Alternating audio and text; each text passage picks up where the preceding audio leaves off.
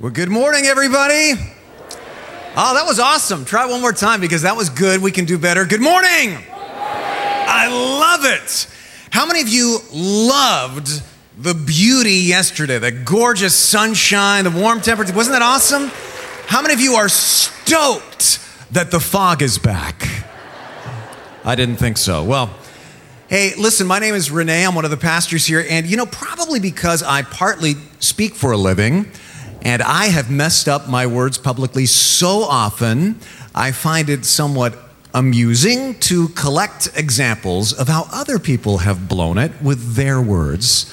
It's just kind of encouraging for me. So uh, here's some of my favorite examples. K F C, Kentucky Fried Chicken, experienced real problems when the phrase finger lickin' good came out in Chinese translation as eat your fingers off. This was a problem.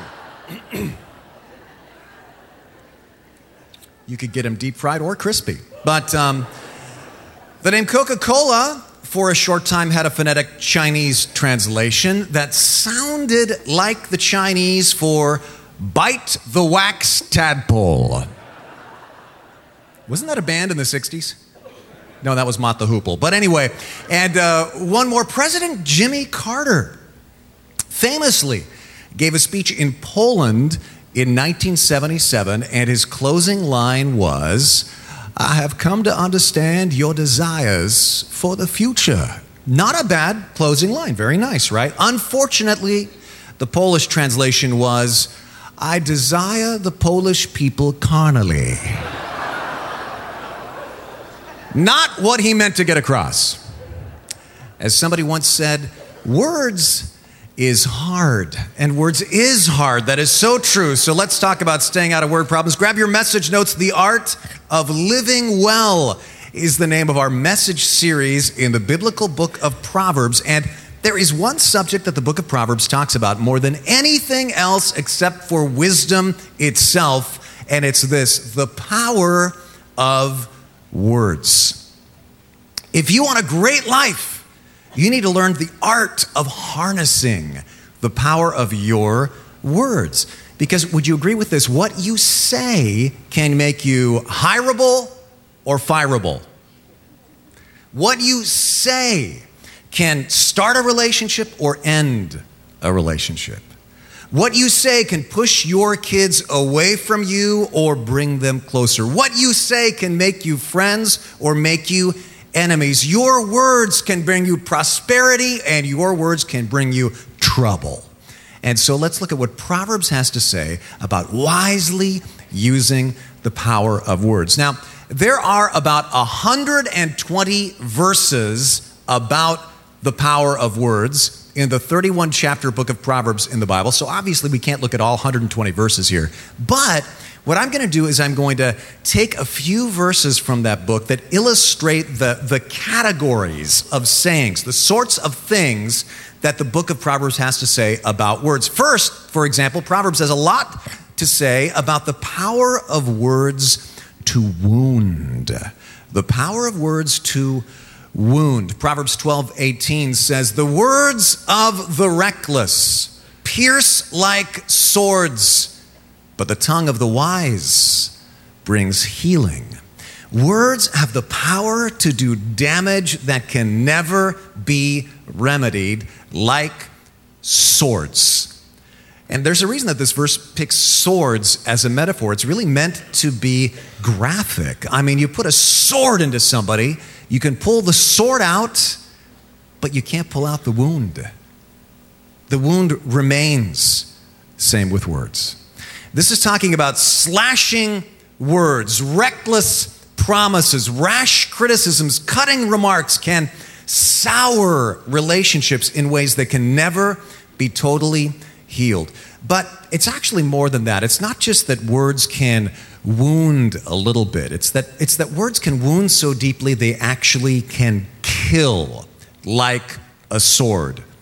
You say, how so? How can words actually kill physically? Well, I mean, words have started wars. And not only that, but these days we see more and more, as we should, in the paper about bullying. Kids can be bullied in school. It can lead to murder, it can lead to, to suicide. Words can literally lead to physical death. But more often, words can kill people emotionally, right? Psychologically. Name a child stupid. Name a child dull. Those are sword strokes. And they will spend the rest of their lives trying to deal with those wounds. Some of you sitting here are still dealing with how words have wounded you and killed you psychologically in your past. Maybe all of us. I, to this day, I remember a few things that, that uh, some kids said to me on the playground at school. In fact, in the sixth grade, uh, there was a girl named Marilyn. I'll never forget this as I'm walking to the class, the sixth grade classroom. It was in a portable building behind Athenauer School in San Jose, California. And uh, Marilyn s- shouted out loud, "Hey, here comes Renee. Renee is a flathead. Renee has a flathead." And she turned around and led all the other kids in the chorus, "Renee is a flathead." Now, I don't really think I have a flathead, one. And I have nothing against Marilyn, who had a rather pointy head. Can I just say, no, just kidding, that's not true. But you know what? I remember that moment better than anything else from sixth grade. I remember the weather, I remember the light breeze that was playing, I remember the song I was thinking about as I walked up to them, I remember the crunch of the gravel underneath my heels, the smells. It all ties back into how words can really kill you emotionally and psychologically. And words also have the power to kill community. Community, relationships. Proverbs sixteen twenty-eight, "The perverse stir up dissension, and gossips separate close friends." Right? Now, before we go any further, I want to stop something right now, because if I don't stop something that may be happening in your head right now, you may miss the whole point of the message for you. So before you think, yes, yes, preach it, because I've been wounded this way. I hope that guy down the row is hearing this. I've got some in-law that I've got to get this C D for. Before you think that, and before you go, oh, this is making me feel so guilty. I wish I hadn't come to church today. I'm just writhing in guilt. Before you think either one of those things, let me just ask for a show of hands. How many of you honestly would say, yeah, I have been at some point in my life hurt by words? How many of you would say that if you raise your hand? Every single hand is up. Now, how many of you would say honestly, yeah, inadvertently or on purpose, I have hurt other people with, with my words? Every hand is up. What I'm saying is every one of us here are both victim and victimizer when it comes to this. So there's no need to just be going, oh, yes, let me think about the daggers that are in my heart that other people have said to me. I hope they learn something. Or to go in sackcloth and ashes, poor me, I'm so bad, I'm so stupid. This is not about blame. This is not about guilt. Both of that completely unproductive when it comes to studying what Proverbs has to say about words. This is about moving forward. This is about leaving guilt and blame behind and learning. And this is so important because words can wound. We've all been wounded and we've all wounded. And Proverbs talks a lot about the power of words to backfire on you, the user. Not only do our words wound other people, they also hurt the sender of the words, not just the recipient. Proverbs twelve six, "The words of the wicked lie in wait for blood, but the speech of the upright rescues them." Words damage not just the hearer, but the speaker. twelve thirteen, "Evildoers are trapped by their sinful talk, and so the innocent escape trouble." You can be trapped by your own words. You know, there's that saying, talk is cheap, but it's really not. Talk can be very expensive. Your own words can come back to haunt you, especially in these days of Facebook and Twitter posts and so on, right? People dredge up something that you once said and you go, oh, why did I say that? So words can backfire. Words can wound. But it's not all bad. Proverbs also talks about the power of words to nourish. The power of words to nourish. And this is really deep stuff. I want you to look at a pattern in these verses that are representative of this thread in the book of Proverbs. Proverbs eighteen twenty-one, the tongue has the power of life and death, and those who love it will eat its fruit.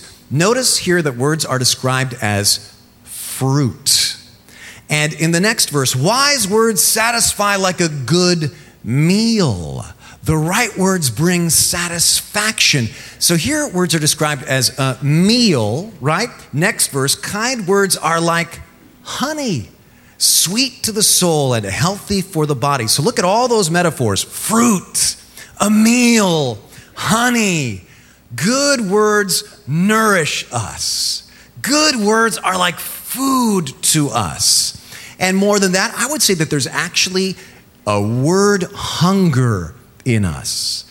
Just like we need food to live, we need good words to really thrive and survive on so many levels. But uh, this is very, very important to, to admit this. This is not a sign of weakness that you need affirmation.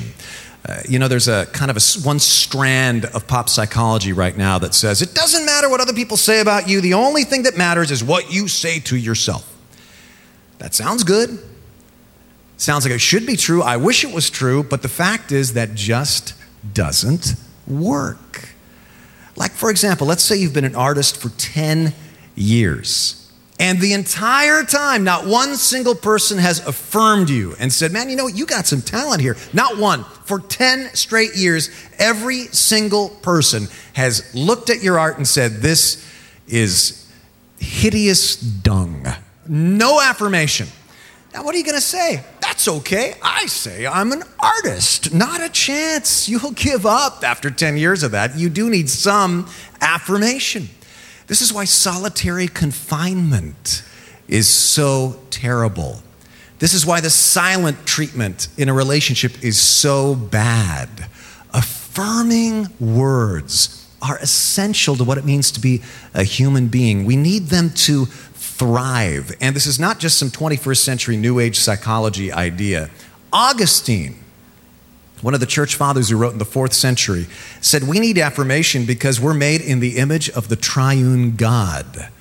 And what has the triune God, the Father, the Son, and the Holy Spirit been doing for all eternity past? Affirming, communicating. He said, God knows in himself the absolute joy of perfect communication because the Father, the Son, and the Holy Spirit have been perfectly praising and glorifying and affirming and loving one another for all eternity. And since we are made in his image, we long for that too. Words are food to us. I can't tell you how many times I have heard, I literally cannot count how many times I've heard men or women in my office crying, adult men and women, saying, I never heard Dad or I never heard Mom say, well done. I love you. I affirm you. This is decades later, and they're still starving because they never got that nourishment, and their soul is just longing to hear that. So you look at the power of words, the power of words to wound, the power of words to backfire on yourself, the power of words to nourish. Now, all of us have used our words in these three ways, but sort of haphazardly. You've wounded people, you've had your words backfire, you've nourished people with your words. Wouldn't it be wonderful instead of just kind of tripping and falling into these sorts of effects, if we could control the power of our words, if we could harness all these strengths and really use our words intentionally for certain effects? Well, of course, all the other verses in Proverbs are about this. The, the, the wisdom behind harnessing the power of words. And really, Proverbs talks about four ways to harness the power of words that you need to be more intentional about. And the first is this: use truthful rather than deceptive words. Use truthful rather than deceptive words. Uh, a lot of verses in Proverbs about this, like Proverbs fifteen four, the tongue that brings healing is a tree of life, but a deceitful tongue crushes the spirit. See, deceit destroys the one thing that really we need almost more than anything else as human beings, and that's community, relationships, fellowship. But you can't have a healthy relationship without truth-telling. You can't have a real relationship without, without agreeing on the truth. Now, you might be thinking, well, this says deceitful. I'm not deceitful. I don't lie. Well, you can be deceptive without lying, right? Being truthful doesn't just mean not lying. Being truthful means being candid, being frank, being open. This brings healing. As Proverbs twenty-eight twenty-three says, in the end, people appreciate frankness more than flattery.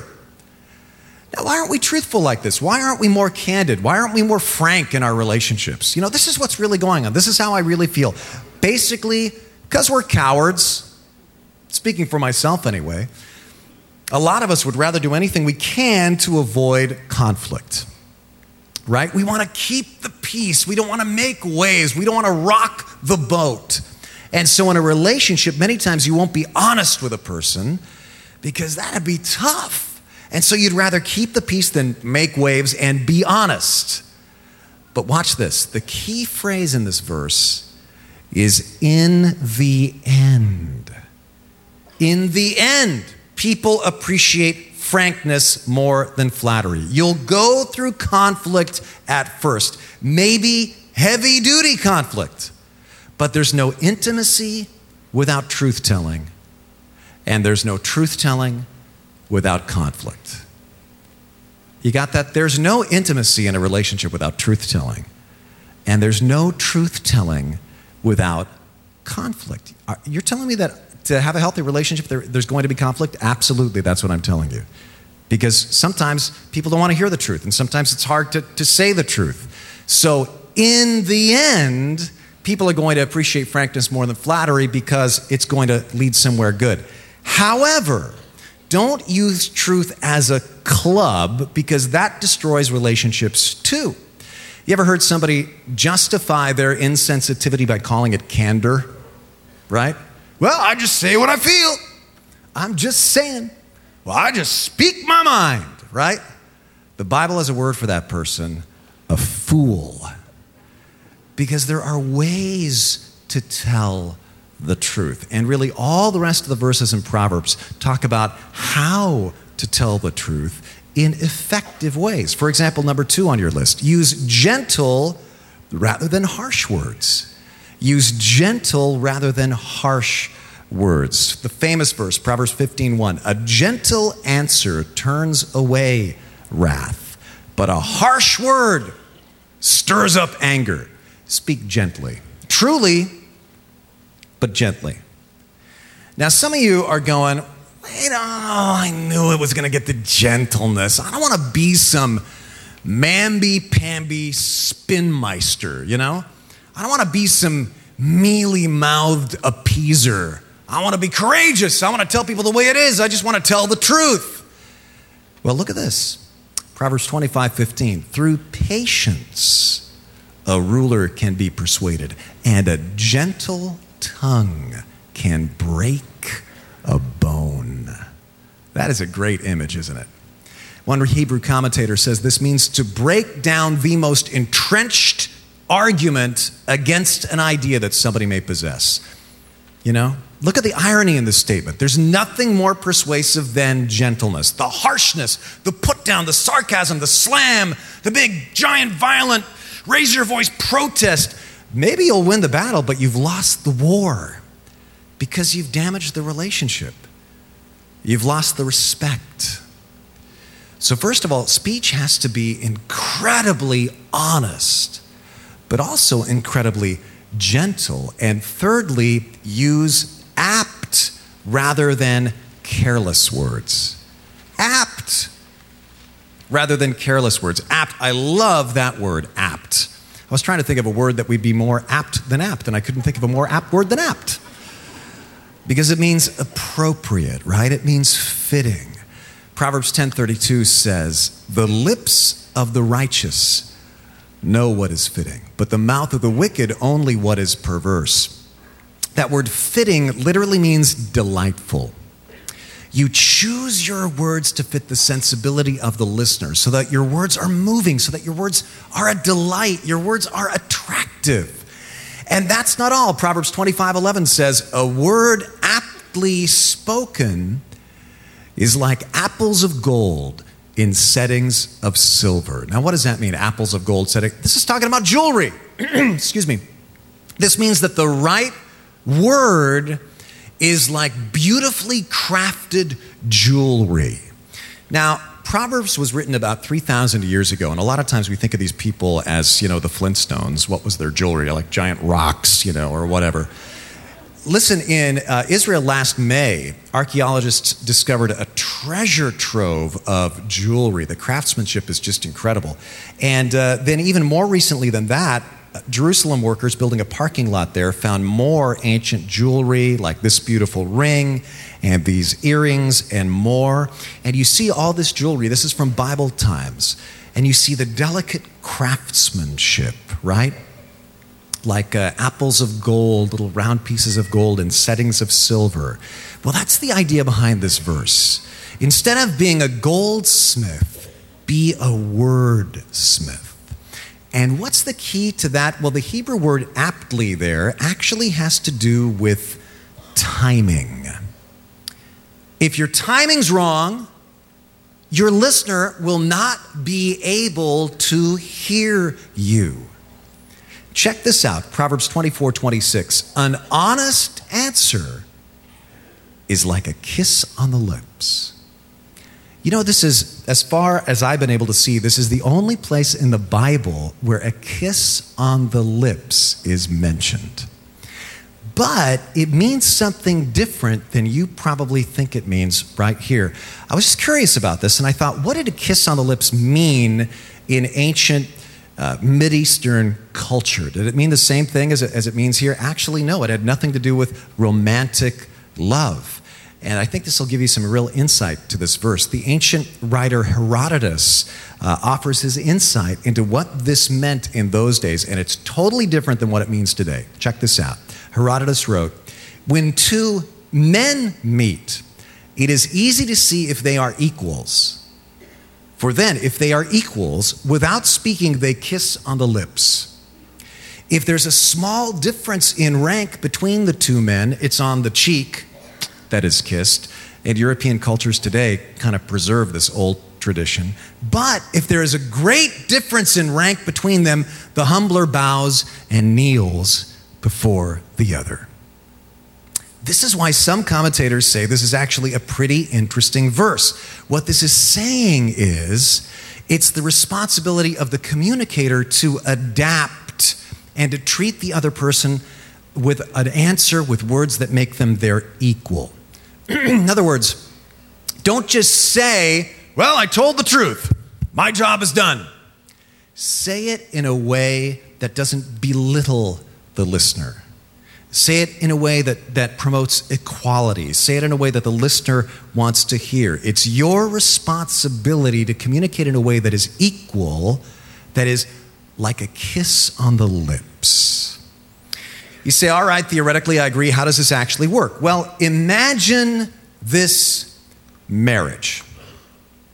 Imagine a marriage where the husband comes from a family background in which the communication patterns were very indirect, right? People were not open about their feelings. They just sort of hinted at things in oblique ways. People never just came right out and just said things. Now then, there's the wife, and she comes from a family background where people just blurted out whatever they thought, just expressed their feelings, and then had a quick altercation, quick argument, raised their voices, and then they let bygones be bygones, and nobody ever thinks about it again, and it doesn't damage the relationship at all.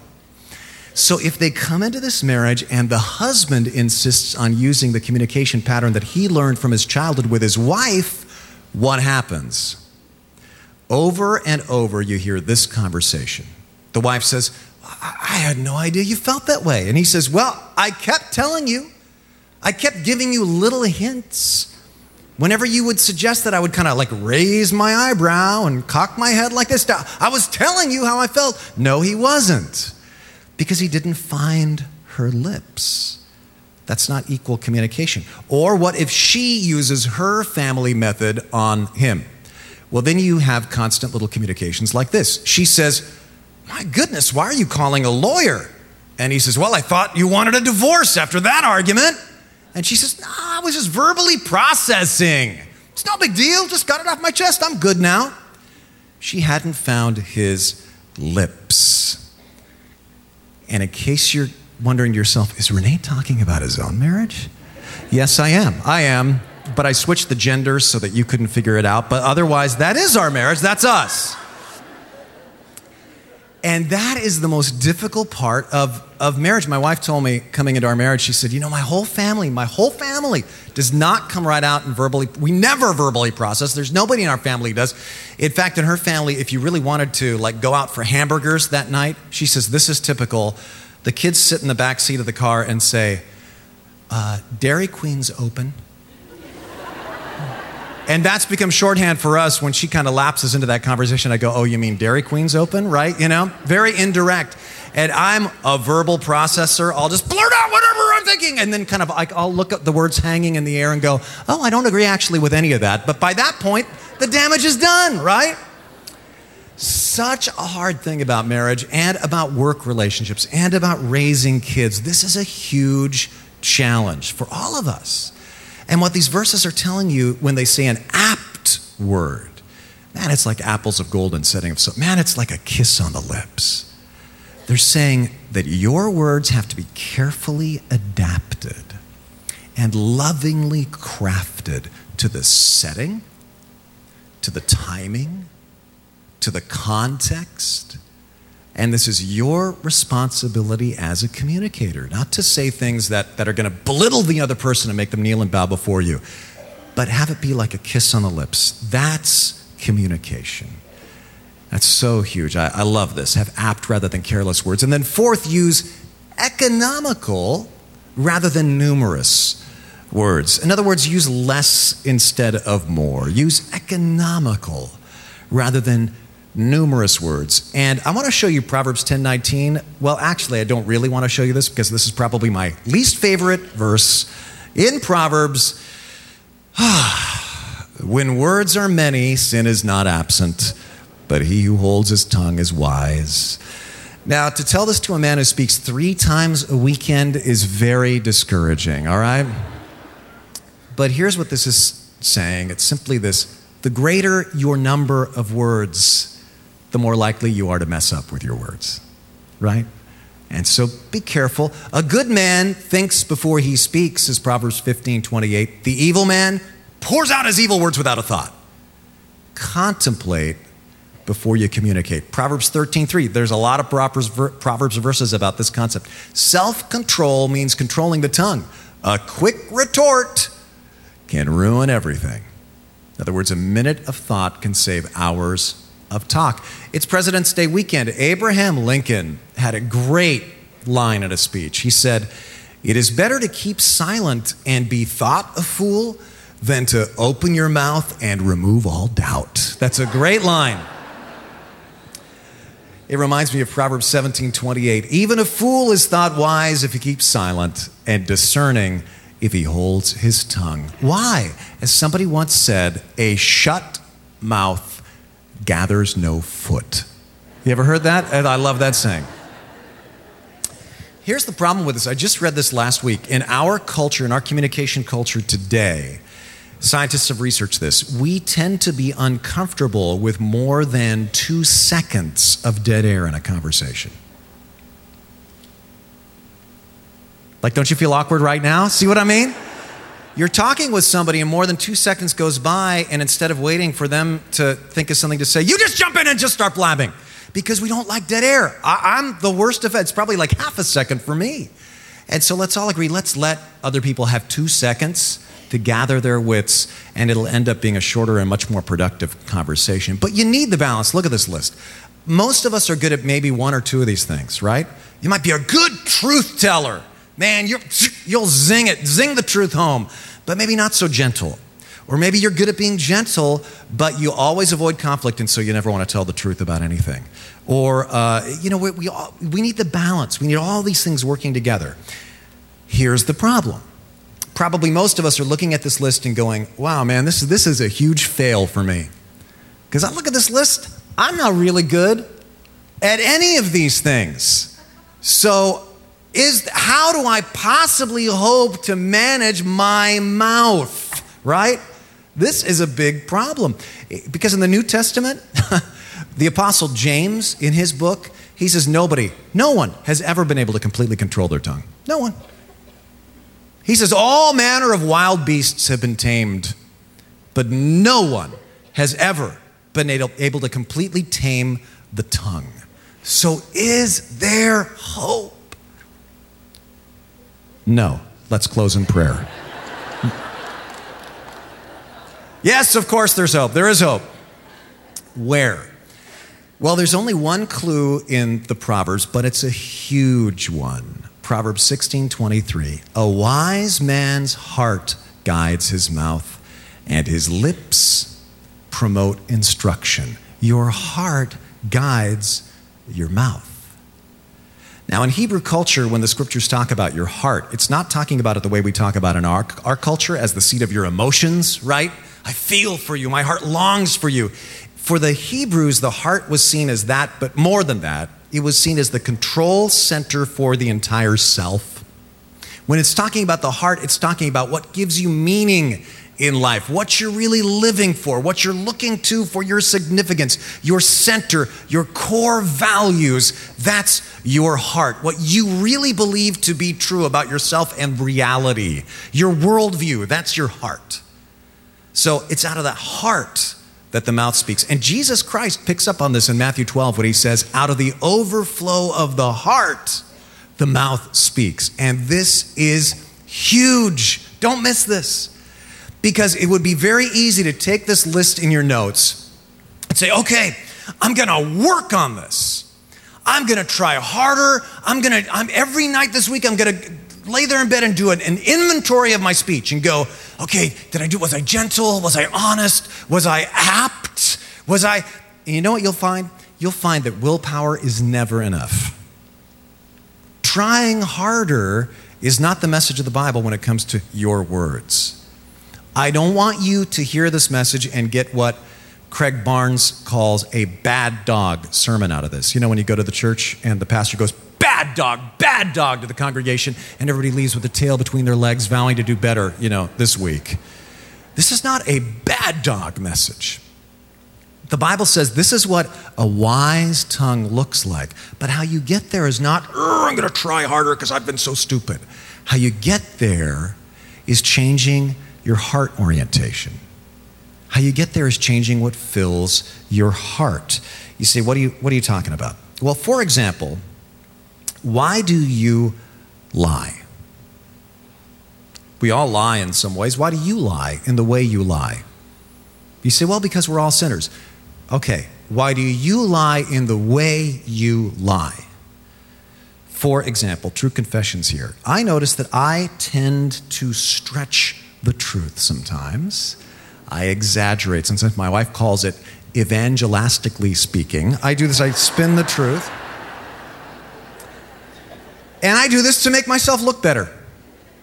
Why would I care to make myself look better? Because I want people to like me. And I want to amuse people, and I want them to think I'm amusing. I want them to like me. Now, my wife, Lori, does not tend to spin the truth that way at all because she does not care nearly as much as I do about people liking her. Now, she has other issues. But I think I better talk about me right now. Because although she's in India, this will get back to her. So, for example, I talked to Lori the other day. She calls from India, right? Where she's with our India mission team right now. And she goes, how's it going, Renee? And instantly I start spinning before I even realize it. I'm going, well, man, I'll tell you something. The piles of laundry and the, the dirty dishes are just piling up. And it's like I'm saying, a lesser man would quake before them. And I just add, I go, it's just amazing. It's trailing into the hallway. The washing machine's been acting up. The dishwasher won't work right. I'm running out of detergent. I don't know how I'm going to find time to get. I don't know how it's physically possible to have as much to do as I have at work plus home. Yet, honey, I'm rising to the challenge like Hercules in a Greek myth. You know, I'm just pouring it on.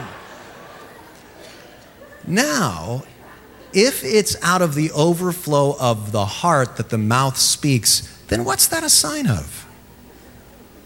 Some kind of insecurity that needs to be dealt with at a root level. I need to remind myself over and over, God loves you. You're secure, Renee, in his unconditional love for you. Plus, Lori loves you unconditionally. So you don't have to spin the truth.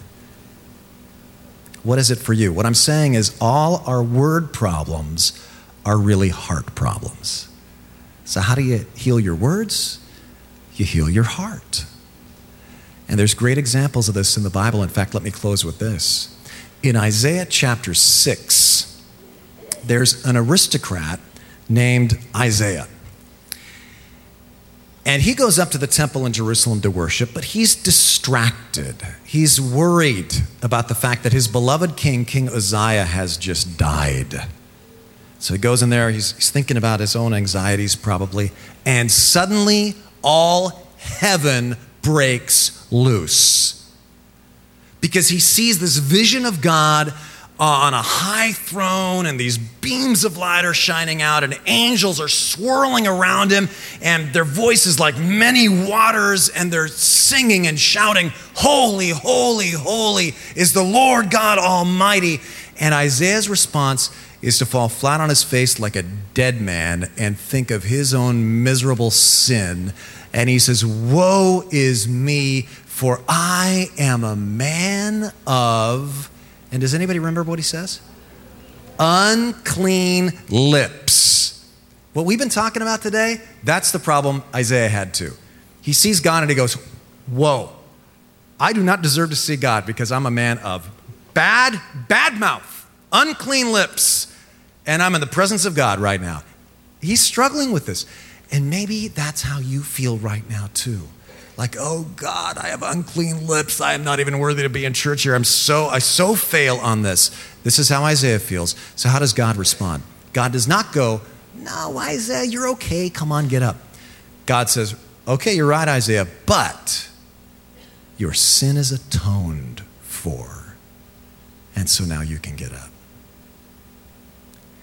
And that's what God says to you too. By grace, because of the atonement of Jesus Christ, as you trust in that, your sin is atoned for. You don't have to leave feeling guilty or ashamed or miserable because of the way you've used words. You're, it's taken care of. It's atoned for. And now you can lose yourself in the self-forgetfulness of just pure worship. Because what happens is when you worship God, your heart is filled with something else besides your own anxieties and worries and insecurities. Your heart gets to be filled with God. And you start hearing God's voice whispering to you, "Your sin is atoned for. You are my beloved child, in whom I am well pleased." You know, maybe you're one of those people who I talked about who comes to my office and says, "I never heard that from mom or dad," but you hear it from God. Those are the words that God spoke at Jesus' baptism. And the Bible says now we are children of God through faith in Jesus Christ. And so that means you receive from God those words, "You are my beloved child in whom I am well pleased." And when you really receive that, to the degree that it resonates in your soul, to that degree, you don't need to lie anymore. You don't need to slash people anymore. You don't need to worry about what people think of you anymore because your heart has been healed. And so what I want to do this morning is, instead of closing with some kind of a vow, like raise your right hand, let's vow to use better words, let's spend a few minutes instead in self-forgetful worship of God. Let's pray. Would you bow your heads with me?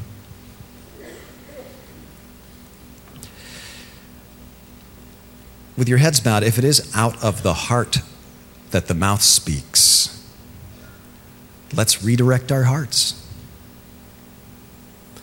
In fact, would you just take a deep breath? Just breathe deep right now. Leave all your worries and cares behind. And just for the final ten or twelve minutes of our time together, turn your eyes upon Jesus and in quietness and worship, listen to what God is saying to you. God, in the next few minutes, I pray that our hearts would be cleansed and reoriented to your healing grace. And I pray that there, if there are any here who've never invited Jesus Christ in, they do it now. Say, be my Lord and Savior. Heal my heart. God, we turn our eyes on you. Make us wise users of the power of our words by the power of the Word of God, Jesus Christ. Amen.